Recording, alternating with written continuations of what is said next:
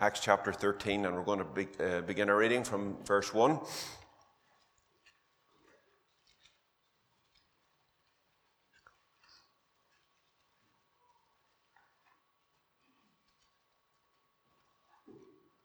Acts 13, verse 1. Now there were in the church that was at Antioch certain prophets and teachers, as Barnabas and Simeon, who was also called Niger, and Lucius of Cyrene, and Manaen, which had been brought up with Herod the Tetrarch and Saul. As they ministered to the Lord and fasted, the Holy Ghost said, Separate me, Barnabas and Saul, for the work whereunto I have called them. And when they had fasted and prayed and laid their hands on them, they sent them away. So they, being sent forth by the Holy Ghost, departed on to Seleucia, and from thence they sailed to Cyprus. And when they were at Salamis, they preached the word of God in the synagogues of the Jews, and they had also John to their minister, that was John Mark. And when they had gone through the isle unto Paphos, they found a certain sorcerer, a false prophet, a Jew, whose name was Bar Jesus, which was with the deputy of the country, Sergius Paulus, a prudent man, who called for Barnabas and Saul, and desired to hear the word of God. But Elymas the sorcerer, for so is his name by interpretation, he withstood them, seeking to turn away the deputy from the faith. Then Saul, who also was called Paul, filled with the Holy Ghost, he set his eyes on him and he said, O fool of all subtlety and all mischief, thou child of the devil, thou enemy of all righteousness, wilt thou not cease to pervert the right ways of the Lord? And now behold, the hand of the Lord is upon thee, and thou shalt be blind, not seeing the sun for a season. And immediately there fell on him a mist and a darkness, and he went about seeking some to lead him by the hand. Then the deputy, when he saw what was done, believed, being astonished at the doctrine of the Lord. Now, when Paul and his company loosed from Paphos, they came to Perga in Pamphylia, and John Mark departed from them, returning to Jerusalem. We'll end our reading there, and again we'll bow in a short word of prayer. Father, we do thank you this morning that um, we are able to come to you um, we thank you that there is one God, one mediator between God and men this morning. It is the man Christ Jesus. And yes, Lord, we just uh, want to throw our weight behind Bertie's prayer this morning and again pray for our brother John and for his daughters, for his sons in law, for his grandchildren. We especially remember Francis and Ruth here with us this morning as well.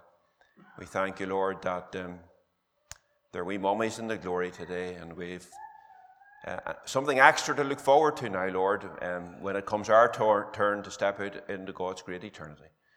And so we just pray that you'll bless this family in the days that lie ahead. And uh, we're mindful too, of course, Lord, of uh, Clarence and Elizabeth and the family circle uh, again this morning. We pray for them. And um, we just pray for your presence with us here now, Lord, as we look at this portion of Scripture. And for those that may be listening to this word, um, later on in the comfort of their own home by whatever means. We pray, Lord, that you'll speak to their hearts today. We ask it in Jesus' name. Amen.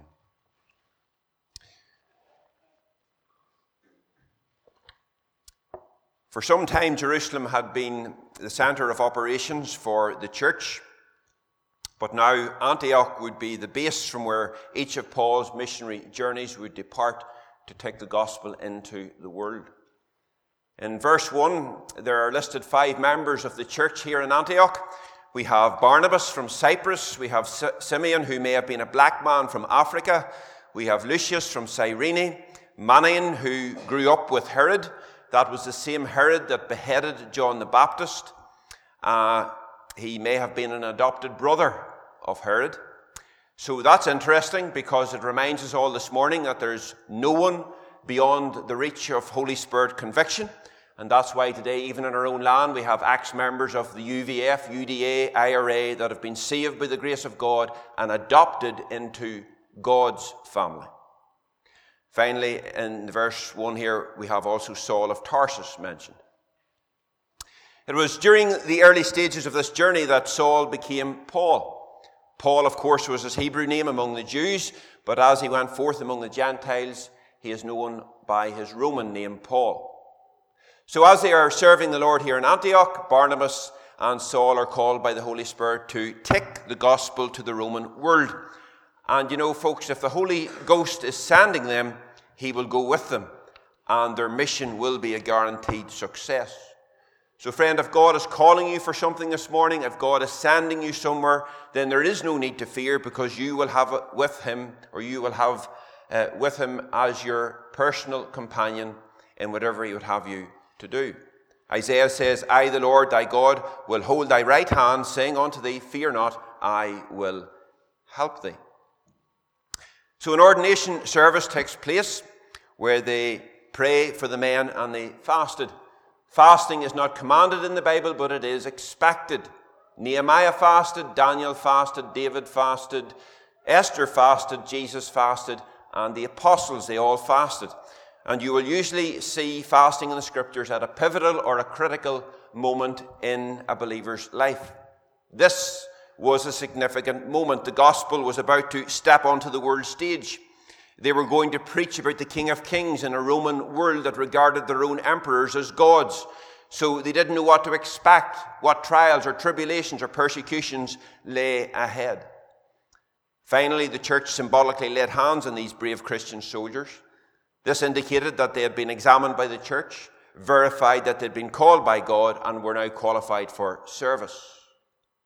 Barnabas and Saul may have been chosen by the Holy Spirit but it was they who chose John Mark to be their assistant.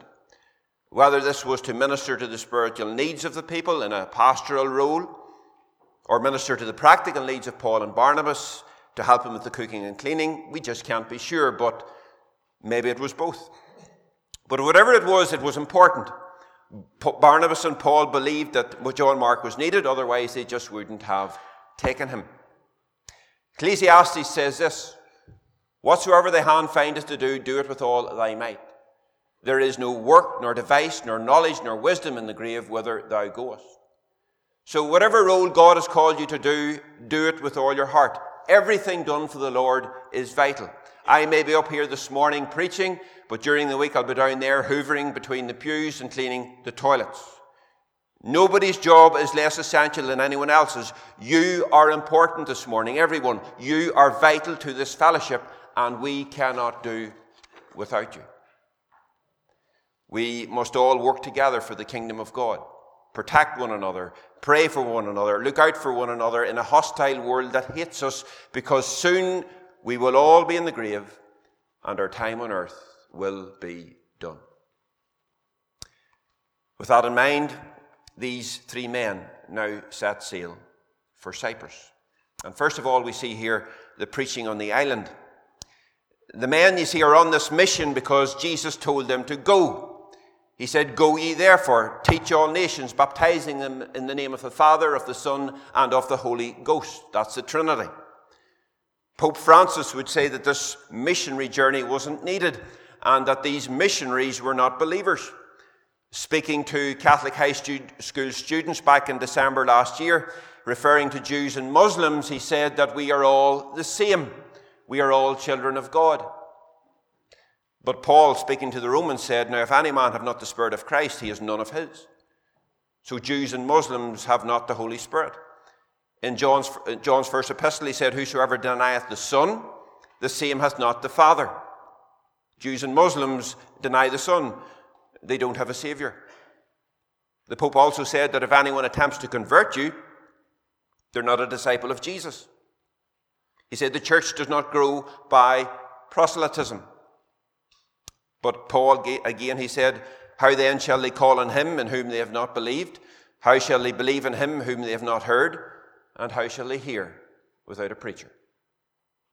Paul and Barnabas are preachers, and they've embarked on this mission to preach the word. We see, see here in this uh, portion of Scripture that all enemies of the true gospel, whether it's the pontiff in Rome or the, pro- the false prophet here in Paphos, they will do their best to stamp the gospel out. My friend, if you're listening to this message on Facebook or YouTube or maybe a friend has sent it to you on WhatsApp and you're a Roman Catholic this morning, I want to tell you that I love you.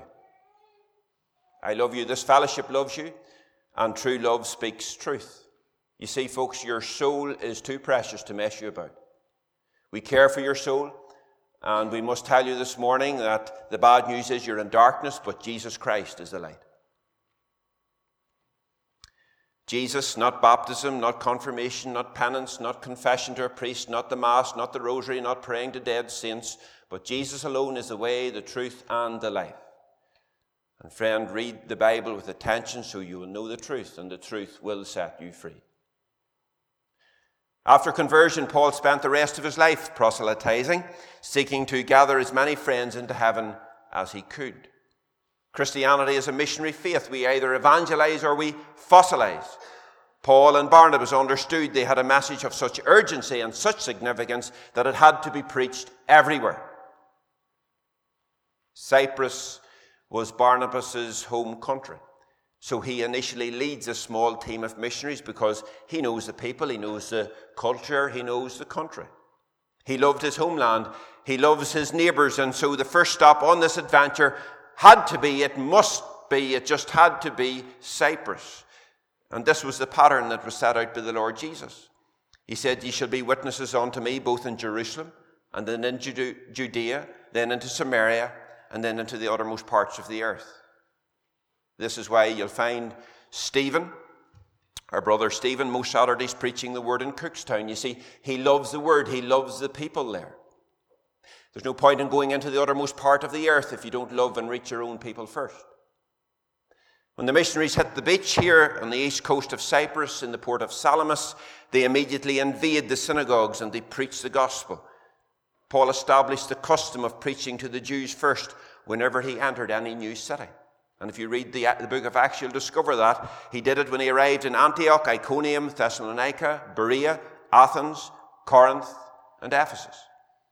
Paul was now separated from the Jewish religion that had crucified the Lord, but it didn't prevent him from going back to the Jews and into the synagogues to share the good news that the Messiah had come, that Jesus Christ was God's Son, and that he was the Savior of the world. He didn't go into the synagogues to compromise. He went to preach the word.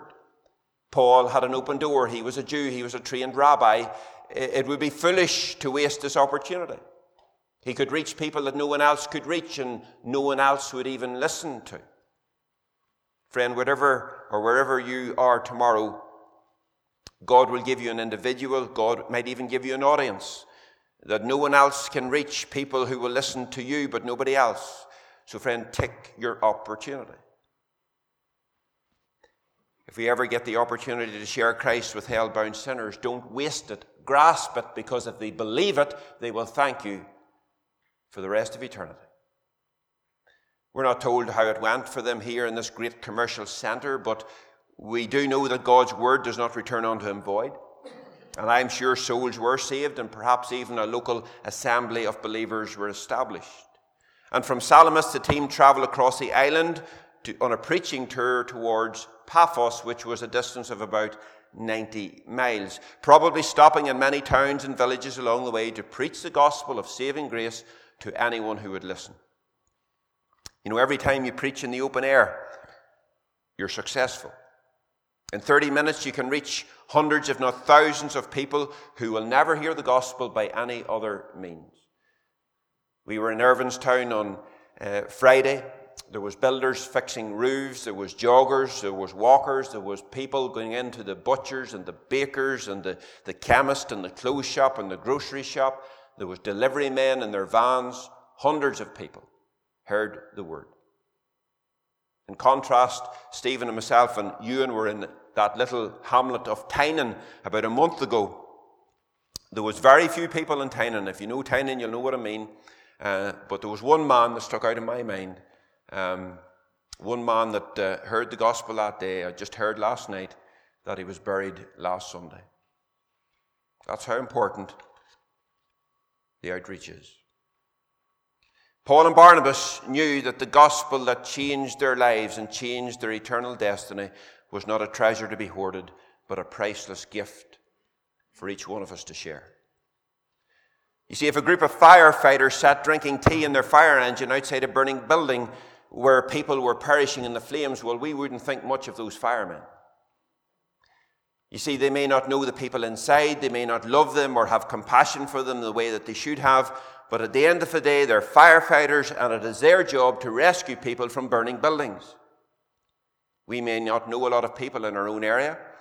We may not know the people in the Moy or Blackwatertown or Eglish or Benburb or Ballygawley or Killeeshil or Killyman or Dungannon.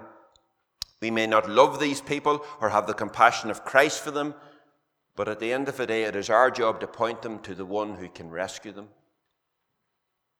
Like this missionary team, we are all God's ambassadors in a world infected with the deadly sin virus, and we have access to the vaccine. These men had little money and equipment. They had no friends in high places or political influence, but God was able to use them to turn the world upside down. Night after night, I'm sure they would have slept under the stars, perhaps like Jacob, using a stone for a pillow. And every night, I'm sure they would have talked about their Lord, their constant companion, that friend that sticketh closer than a brother, that one had, who had even nowhere to lay his head. And then we see the re- rebuke here by Paul. Paphos was the pagan capital city of Cyprus.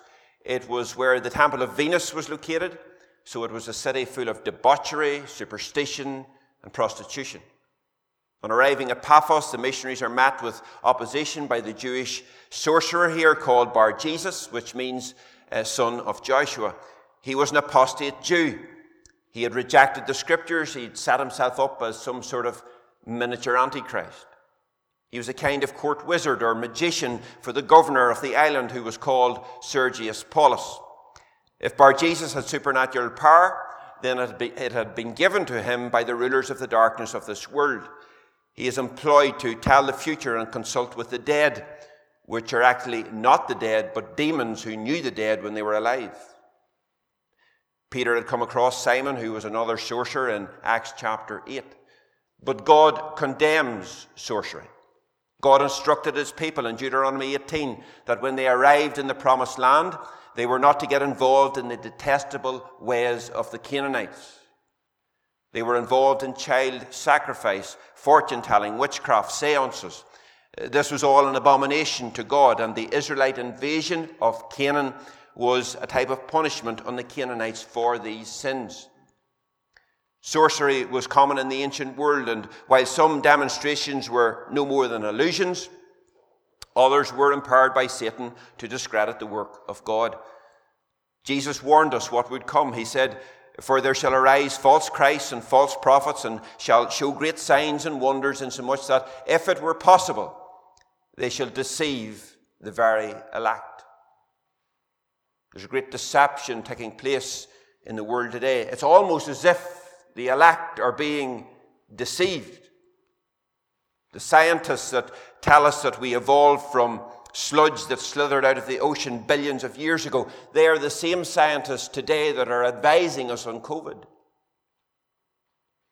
If we don't believe them when they attack God's word on creation, why is it that so many Christians are, so quick to believe them when they talk about the COVID vaccine? There's going to be a big, big crackdown on the truth very shortly regarding the vaccine. Just you wait and see. So be alert, be sober, be vigilant. As Christians, we must not be deceived in these days. We must give these dabblers, even here in the occult, a wide berth. Pray against it, warn others of it. These people pray to Satan for the destruction of our marriages, the destruction of our families. In fact, these people are more devoted to praying to their God than some of us are to ours. And that's a statistic that none of us should be proud of this morning. In spite of this fascination with the occult, Sergius Paulus was a prudent man. He was wise, he was intelligent, he was no fool. And so when he hears of the missionaries in town preaching this new faith, he starts to make inquiries. He, a seed has been sown and, and he wants to hear more. Now, this is encouraging to the street preachers. Because you never ever know who is listening. You never know that one verse that you quote from the sword of the Spirit, it could pierce the hardest, darkest heart.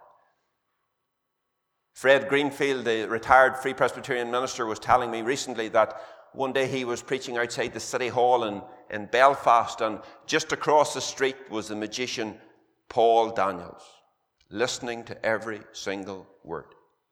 So you never know who's listening. Friend, if you've heard the word and you've read the word, it is always wise to pursue the word, just like Sergius.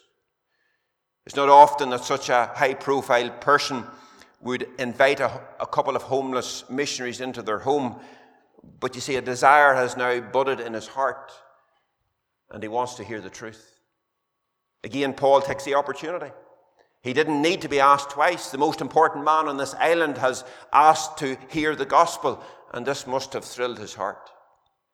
But Bar Jesus also known as Elymas here, immediately he sees a threat to his standing, to his power, to his influence, and even to his livelihood. So he opposes the work and does everything he can to discourage his boss from listening to the truth. He recognizes Paul as a formidable opponent, a trained rabbi and a well educated Jew, and one who, who knew the true Jesus. He had no desire to repent and seek the Savior for himself, and he opposed the gospel with all his might. You see, he was a false prophet. He was in league with the devil. And anyone who opposes the gospel and prevents others from hearing the gospel, like the Pope, he is in league with the devil. He is an enemy of God. Like the magicians in Egypt who withstood Moses, this magician is desperate to keep the governor of Cyprus from getting saved. You see, Satan is busy trying to keep the gospel away from presidents and prime ministers, kings and queens, because he knows the influence that a saved national leader would have on their country. And that's why Paul tells us all to pray, to pray for all who are in, in authority. So pray for Boris Johnson, pray for Nicola Sturgeon, pray for Arlene Foster, pray for Michelle O'Neill. Paul took no nonsense here. There was no debate, no dialogue, no discussion, no middle ground to be found here. It was either truth or error, light or darkness. This was a matter of eternal life or eternal death. So, friends, no matter what the cost may be, error must not be ignored. It must be confronted and lies must be exposed. This was a time for the Holy Spirit to act in power. And Paul says here in verse 10, O fool of subtlety and all mischief, thou child of the devil, thou enemy of all righteousness, wilt thou not cease to pervert the right ways of the Lord? Of course, the liberals would say Paul's attitude was all wrong here. This wasn't the way to win people. He should have made friends with Bar Jesus. He should have gotten to know him a little better. After all, there was common ground here to build on. They were both from the Jewish background. There was more here to unite them than divided them. Well, of course, that's what the ecumenists say, but it is a lie from the pit of hell. Ecumenism is unity, but it is at the expense of truth. Paul said, Have no fellowship with the unfruitful works of darkness, but rather reprove them. And this is what Paul is doing. Of course, this was a, it was also a great way to end up dead or end up in some dungeon. I mean, you can't just turn up in a strange town and start calling the local religious man a liar start accusing him of being a child of the devil, but this is what Paul did. Bar Jesus was an impostor, he was an enemy of truth. He was guilty of perversion instead of conversion. You know, there's a lot of perversion in religion around us today. A lot of perverts tickling, tickling the ears, corrupting the truth, leading souls to hell. We must confront their fake news rebuke their lies, expose their hypocrisy, condemn their doctrines of devils. Paul was not interested in making friends or finding common ground with false religion, uh, but he was interested in the soul, the precious soul of Sergius. See, Bible believers are not on earth to seek some kind of ecumenical dialogue or drivel with false teachers, with liberals or men who distort the Bible, whether they come from the Church of Rome, the Church of Scotland, the Church of England, or indeed the Church of Ireland. Oh, you can't say that. Oh, yes, I can say that. I was 23 years in it. And Jesus set this captive free. He set him free. They have ministers parading with sodomites. They boast about it in their church magazine, and their bishops won't do anything about it. It's time to get out. In fact, it's long past the time to get out. Anything that draws you away from the gospel is of the devil. Anything that keeps you away from God and from the place of prayer where you can meet with God is your enemy. It may seem legitimate. It may feel that it is important to you and that uh, that is exactly what the devil will want you to feel. As Paul said, he is full of subtlety, full of mischief. He is a great deceiver, and he will deceive Christians by putting things in their lives to keep them away from the things of God. But, friend, there is nothing, there is nothing more important in this world than for a Christian parent than being in the place of prayer for their children. Nothing. God's answer to paganism, false religion, vile religion, false gospel, superstition, and distorted truth is a man that is filled with the Holy Ghost. There is no other answer. And so Paul and Barnabas step up here to meet the challenge. We see the punishment of Bar Jesus. You know, if you're a child of God living in a world of darkness, sooner or later a confrontation is going to take place. Yes, of course, the Bible does say, if it is possible, we are to live peaceably with all men. But for a believer in this filthy, corrupt world, it is unavoidable. Whether you're a missionary in a foreign land full of dead religion, or maybe a new convert breaking the news of your conversion to your ungodly parents, Maybe you're a university student taking a stand against evolution in front of some sneering lecturer. Confrontation with the enemy will be necessary, it will be unavoidable. When the Holy Spirit struck, God's judgment on this agent of hell was appropriate. You see, he served the God of this world who blinds the minds of them that believe not. He served darkness. He was in spiritual darkness, so God punished him with physical darkness to fit his crime. He then gropes around in darkness, seeking someone to lead him by the hand. And you friend, this is the state of all lost sinners in a world of darkness this morning. They are groping, rummaging, searching, seeking for something in this world to lead them and guide them to satisfaction. There's a void in their lives that only Christ can fill, yet they're just like this bar Jesus. They, they turn away from the only one that can, that, that, that can truly satisfy them. I wonder, friend, is that you this morning? I'd really encourage you turn away no longer. Embrace Christ as your Savior. Taste and see that the Lord is good. And yet, this was moderate punishment.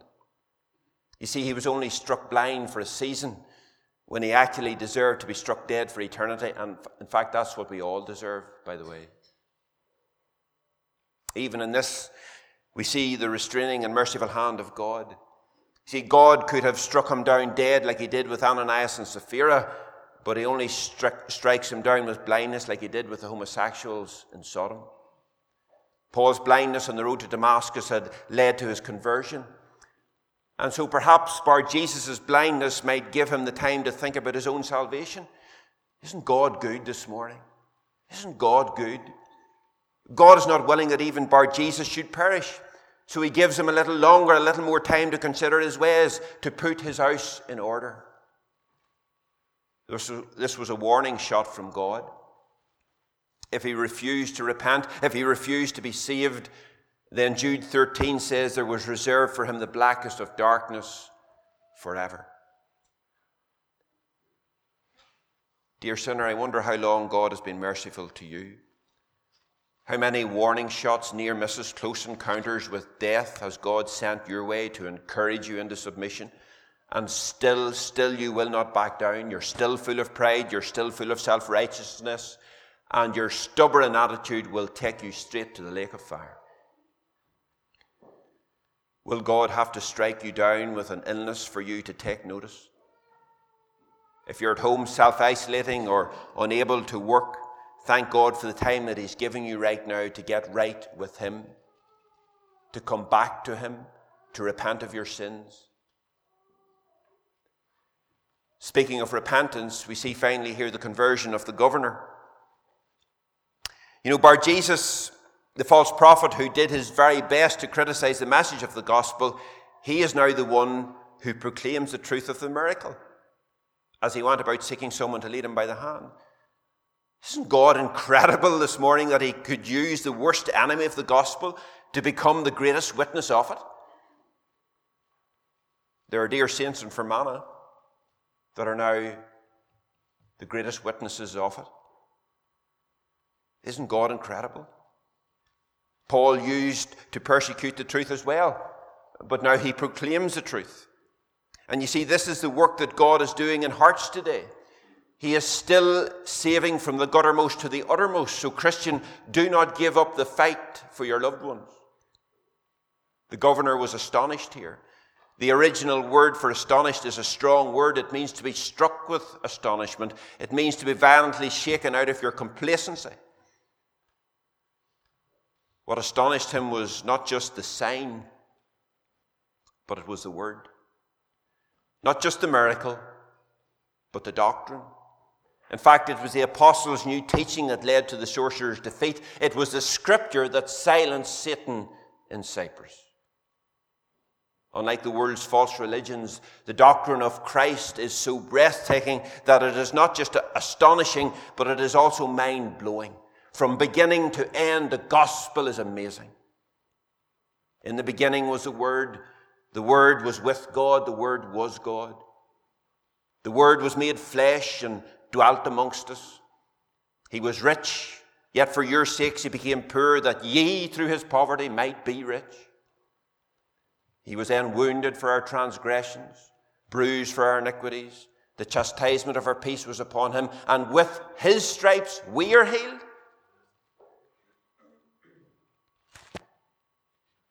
And on the cross he cried, Father, forgive them, for they know not what they do. He completed our salvation when he cried, It is finished, signifying the work for our salvation had been completed. And then he gave up the ghost. And at the empty tomb, the angel said, Ye seek Jesus of Nazareth, which was crucified. he is risen. He is not here. No grave for Jesus. He said, I go to prepare a place for you, and I will come again and receive you unto myself, that where I am, there you may be also. And now, because of his death and because of his resurrection, whosoever calls upon the name of the Lord shall be saved. Incredible. Incredible. Friends, this is why our faith is worth fighting for. This is why we must risk danger and dungeons and death because he is worthy. He is worthy. That day, the gospel triumphed over the occult and as a result, the governor rejected his past, repented of his sins, believed the gospel, and another name was written into the Lamb's book of life. Is your name in the book of life this morning? The word believed means to depend on entirely, to have faith totally, to rely on fully, and to trust in completely. This is what happens when God's way of salvation confronts delusion. And friend, if you're not saved, it means you're still hopelessly lost and still utterly deluded. The gospel exposed Bar-Jesus' weaknesses immediately and without apology, without fear, without dialogue, without debate. We must take this message to a dying and deluded world. They may not like it, they may not want it, they may fight against it, they may even persecute you for it, but this was the foundation that Paul built his missionary work upon. Like Elijah, when he met the prophets of Baal on Mount Carmel, this great apostle to the Gentiles met the situation head on in Holy Spirit power. The team now leave Cyprus and they sail back across to the mainland again. And the emphasis now shifts away from Paul and Saul. And in verse 13, we see it becomes Paul and his company. Paul now takes the lead.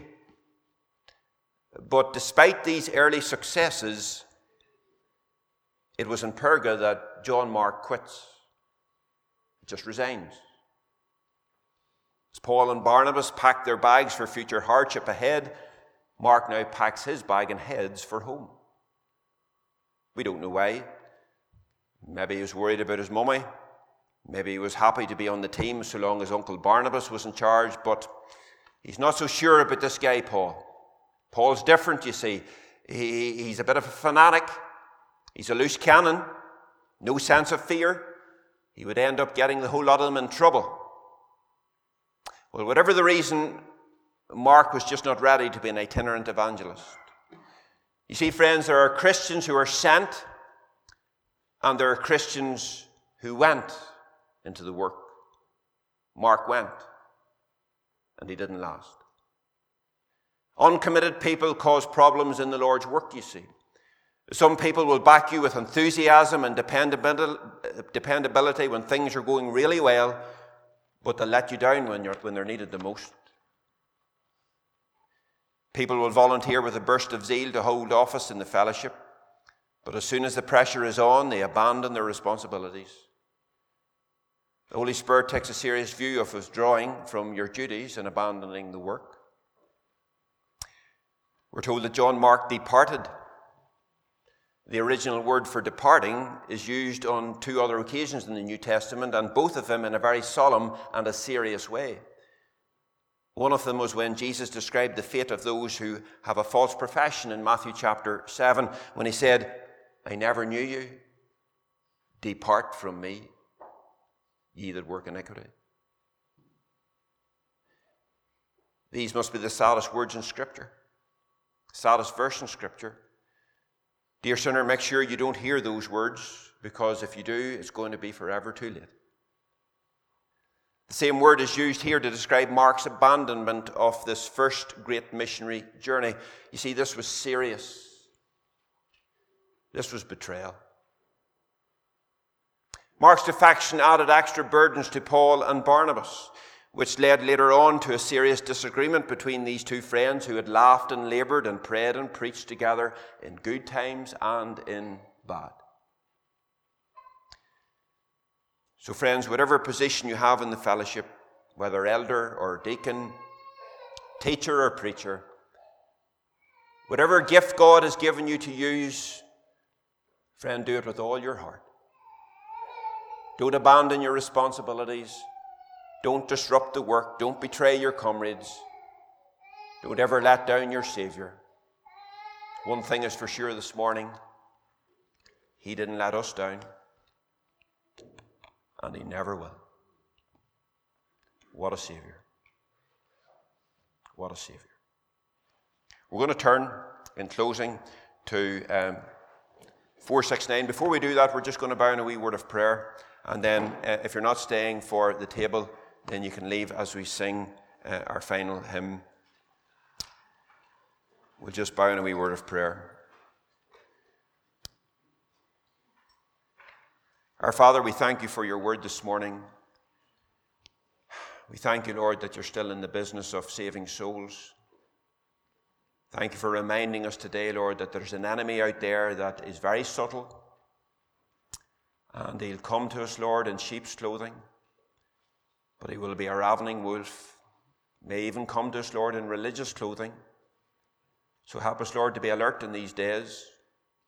Help us, Lord, to be watchmen in these days. Help us, Lord, to remember in these days that you're still on the throne, you're sovereign. And in a wicked, evil world where there's more little unborn babies being butchered in the womb, there are people dying of other diseases. Help us to be good soldiers of Jesus Christ. Bless this word this morning to our hearts. And as it's listened later on, no doubt, by various modern methods, we pray, Lord, that you'll speak to people. Speak to your own people as well as the lost today. Add to your kingdom such as should be saved. Continue to bless this fellowship, Lord. Bless those that must leave now, we pray. Continue to be with those that mourn today. Assure them, Lord, that we are continued, continuing to remember them daily. We pray that you'll remember our meeting tonight, Lord. We crave for your presence in the barn later on this evening. And as we gather around your table in a few moments, help us to remember, Lord, what you did for us and what you continue to do for us every single day. We pray these things in Jesus' name. Amen.